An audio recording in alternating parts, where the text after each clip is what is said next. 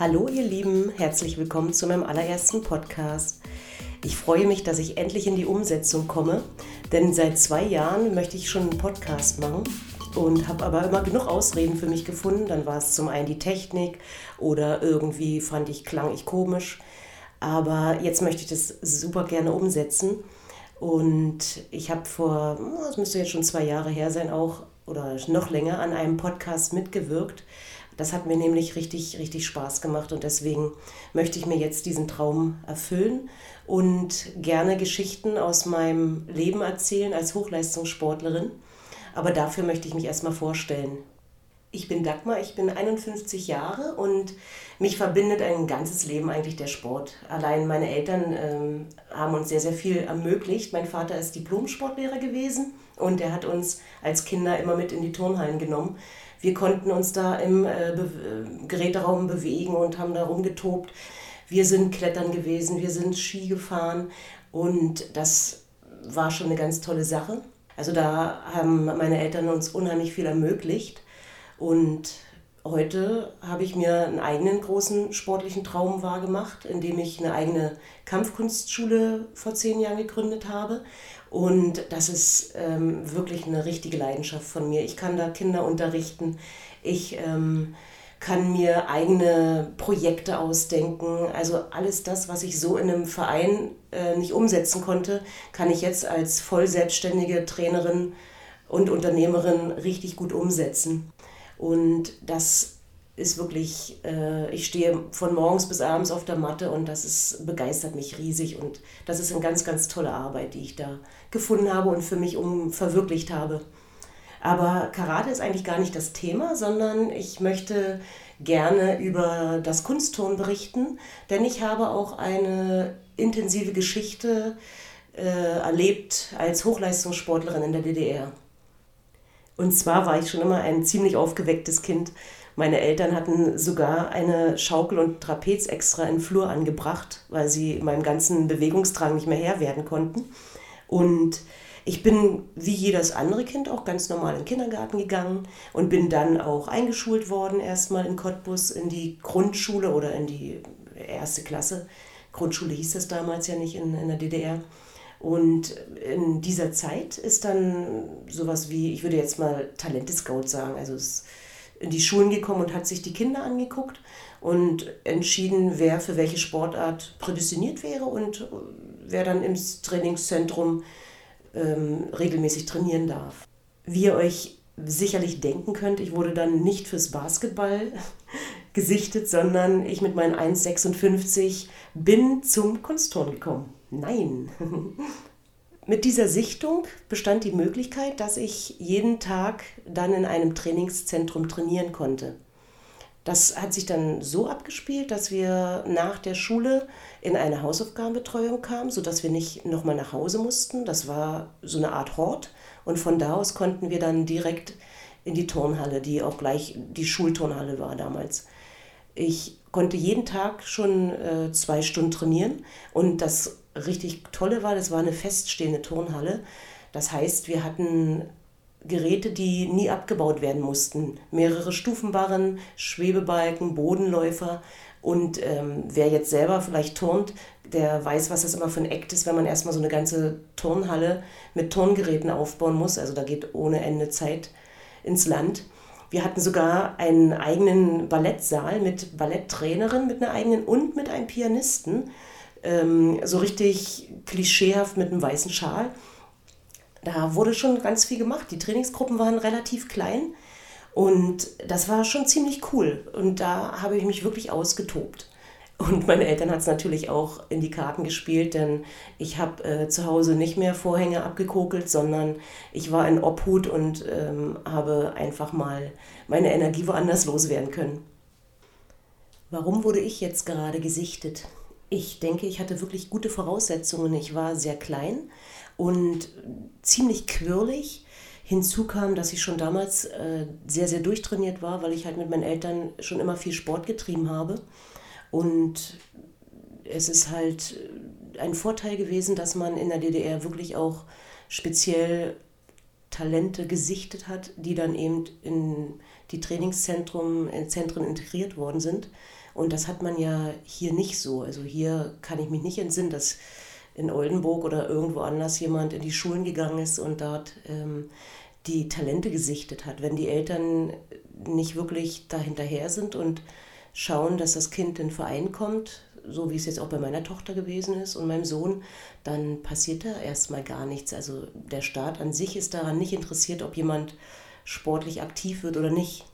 Und das war der Staat in der DDR natürlich, denn die haben sich, die haben dem Sport einen hohen Stellenwert beigemessen, weil sie sich äh, nicht zuletzt auch über den Sport definiert haben im Außen und das kleine Land ähm, einfach nicht so viele andere Möglichkeiten gesehen hat, denke ich, und somit den, den Sport extrem gefördert hat und auch viel, viel Geld in die Sportförderung gesteckt hat.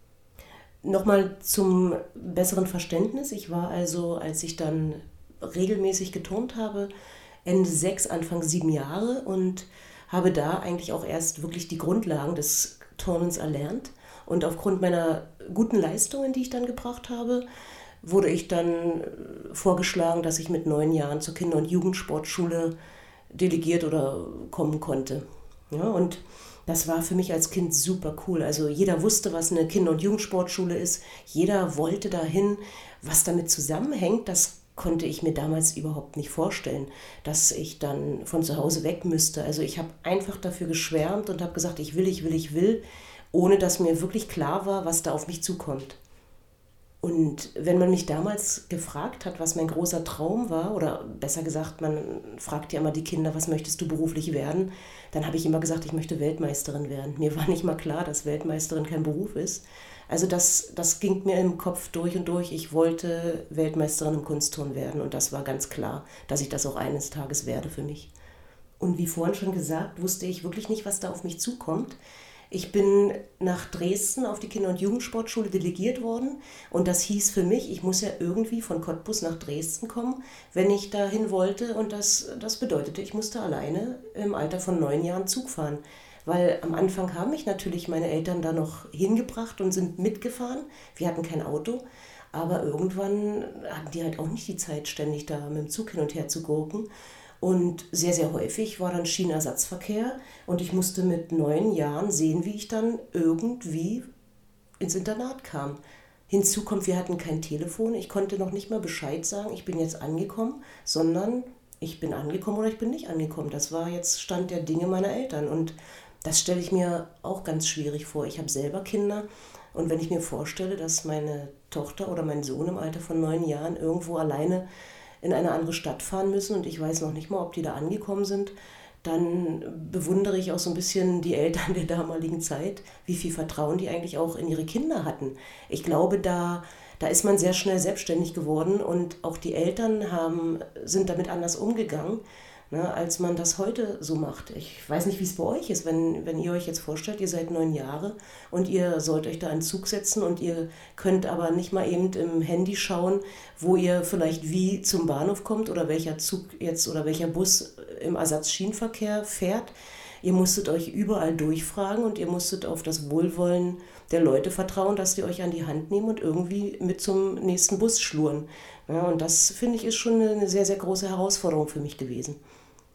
Naja, angekommen bin ich auf jeden Fall immer, aber es waren halt einfach überhaupt keine optimalen Zustände, was dann meine Eltern dazu bewogen hat, dass sie gesagt haben, das, das wollen wir so nicht. Und ich konnte dann einen äh, Wechsel in eine andere Stadt bewirken und ich bin nach so circa drei Monaten dann äh, in Dresden von der Sportschule abgegangen und wurde dann nach Berlin gekarrt und konnte dann in Berlin unter viel, viel besseren äh, Verhältnissen und Umständen mein Talent entfalten. in Berlin angekommen war ich erstmal richtig baff. Da hatten wir ein Riesensportforum, das kann man sich so vorstellen, da die Turnhallen und die Eisschnelllaufhallen, Schwimmhallen, Leichtathletikhallen, war alles relativ eng zusammen. Wir hatten unseren Essenskomplex und Schulkomplex gleich in der Nähe. Außerdem konnten wir die Schwimmhallen nutzen und hatten sogar eine eigene Sportmedizin. Das war also wirklich schon was ganz, ganz anderes, als ich das in Dresden kennengelernt hatte. Nun aber mal so ein bisschen zum Kunstturnen. Was ist eigentlich Kunstturnen? Für was hatte ich mich da entschieden? Das Kunstturnen wird, äh, gibt es für Männer und für Frauen. Frauen trainieren an vier Geräten. Das ist der Stufenbarren, das Pferd, Sprungpferd. Heutzutage ist es ein Sprungtisch. Dann haben wir den Schwebebalken und wir haben den Boden. Und die Männer haben sechs Geräte. Das sind dann Reck, Ringe, ähm, Seitpferd, Boden, Sprung und den Parallelbarren. Und für das Kunstturnen äh, startet man als Frau in engen Gymnastikanzügen. So war es zu unserer Zeit da. Die Haare wurden zu einem ordentlichen Zopf zurückgebunden und vor allen Dingen wurde sehr viel Wert auch auf das Äußere gelegt. Also wir haben in relativ jungen Jahren uns schon angefangen zu schminken, hatten so ein bisschen Glitzer und Glamour und das war, glaube ich, auch das, was ich als Kind auch ganz toll fand, warum ich auch vielleicht mich für das Ton entschieden hatte. Das ähm, fällt mir auch heute immer wieder noch auf, dass doch viele Turnerinnen, kleine, die anfangen wollen zu turnen, im Grunde genommen eigentlich die Gymnastikanzüge und die Schleifchen so toll finden und ähm, somit dann sich fürs Turnen entscheiden. Ich finde, das Turnen ist aber auch, neben all dem Glitzer und Glamour, eines der ähm, komplexesten Sportarten für mich da, da man wirklich auch sehr viel Kraft entwickeln muss, um am Stufenbarren zu hängen oder hohe Sprünge absolvieren zu können. Wir müssen uns in der Luft mehrmals drehen, sollten dann auch wieder auf den Füßen landen, optimalerweise, und müssen dennoch sehr, sehr grazil und elegant am Boden und am Balken aussehen. Wer jetzt nicht ganz so im Metier drin ist, bekannte Größen heutzutage im Turnbereich, sind zum Beispiel Elisabeth Seitz oder auch Simon Biles. Bei den Turnern kann, kennt bestimmt jeder ähm, Hambüchen. Ne, das sind so Namen, die doch viel durch die Presse gehen. Und äh, für die damalige Zeit, in den 80er Jahren, war unter anderem ich eben eine der erfolgreichsten Turnerinnen der DDR. Aber wir sind ja gar nicht bei meiner Leistungskarriere im Moment, das kommt ja viel später. Ich bin ja gerade mal in Berlin angekommen und ähm, auch da sind wir natürlich an den Wochenenden nach Hause gefahren. Mal durften wir am Freitag nach dem Training fahren, das hieß dann verlängertes Wochenende und äh, ein Wochenende oder alle 14 Tage sind wir dann am Samstagnachmittag erst nach Hause gefahren und mussten am Sonntag jeweils immer wieder zurück. Wir wurden dann auch da mit dem Bus abgeholt und dieses von zu Hause wieder wegfahren ist vielen, vielen Kindern sehr schwer gefallen. Und ich habe aber damals schon im Bus angefangen, Faxen zu machen, weil ich einfach nicht wollte, dass die Kinder so traurig sind. Ich war ja gerade mal genauso alt wie die anderen, ähm, obwohl es in mir selber auch manchmal nicht so toll aussah. Und ich habe es natürlich auch äh, in erster Linie für eine Mama gemacht, weil ich gemerkt habe, dass ihr diese Abschiede auch schwer gefallen sind. Und dadurch habe ich natürlich in jungen Jahren eine gewisse Stärke entwickelt. Ob diese Stärke jetzt positiv ist, das sei jetzt mal dahingestellt. Trotz all dem war das schon ein, ein super spannender Zeitabschnitt in meinem Leben. Ich habe durch meine Kinderaugen alles aufgenommen, es war alles neu und spannend, aber ich muss jetzt, glaube ich, auch erstmal zum Ende kommen. Also ich kann euch versprechen, das geht jetzt erst so richtig los und ich freue mich, wenn, ihr, wenn ich euch neugierig gemacht habe und ihr beim nächsten Podcast wieder einschaltet.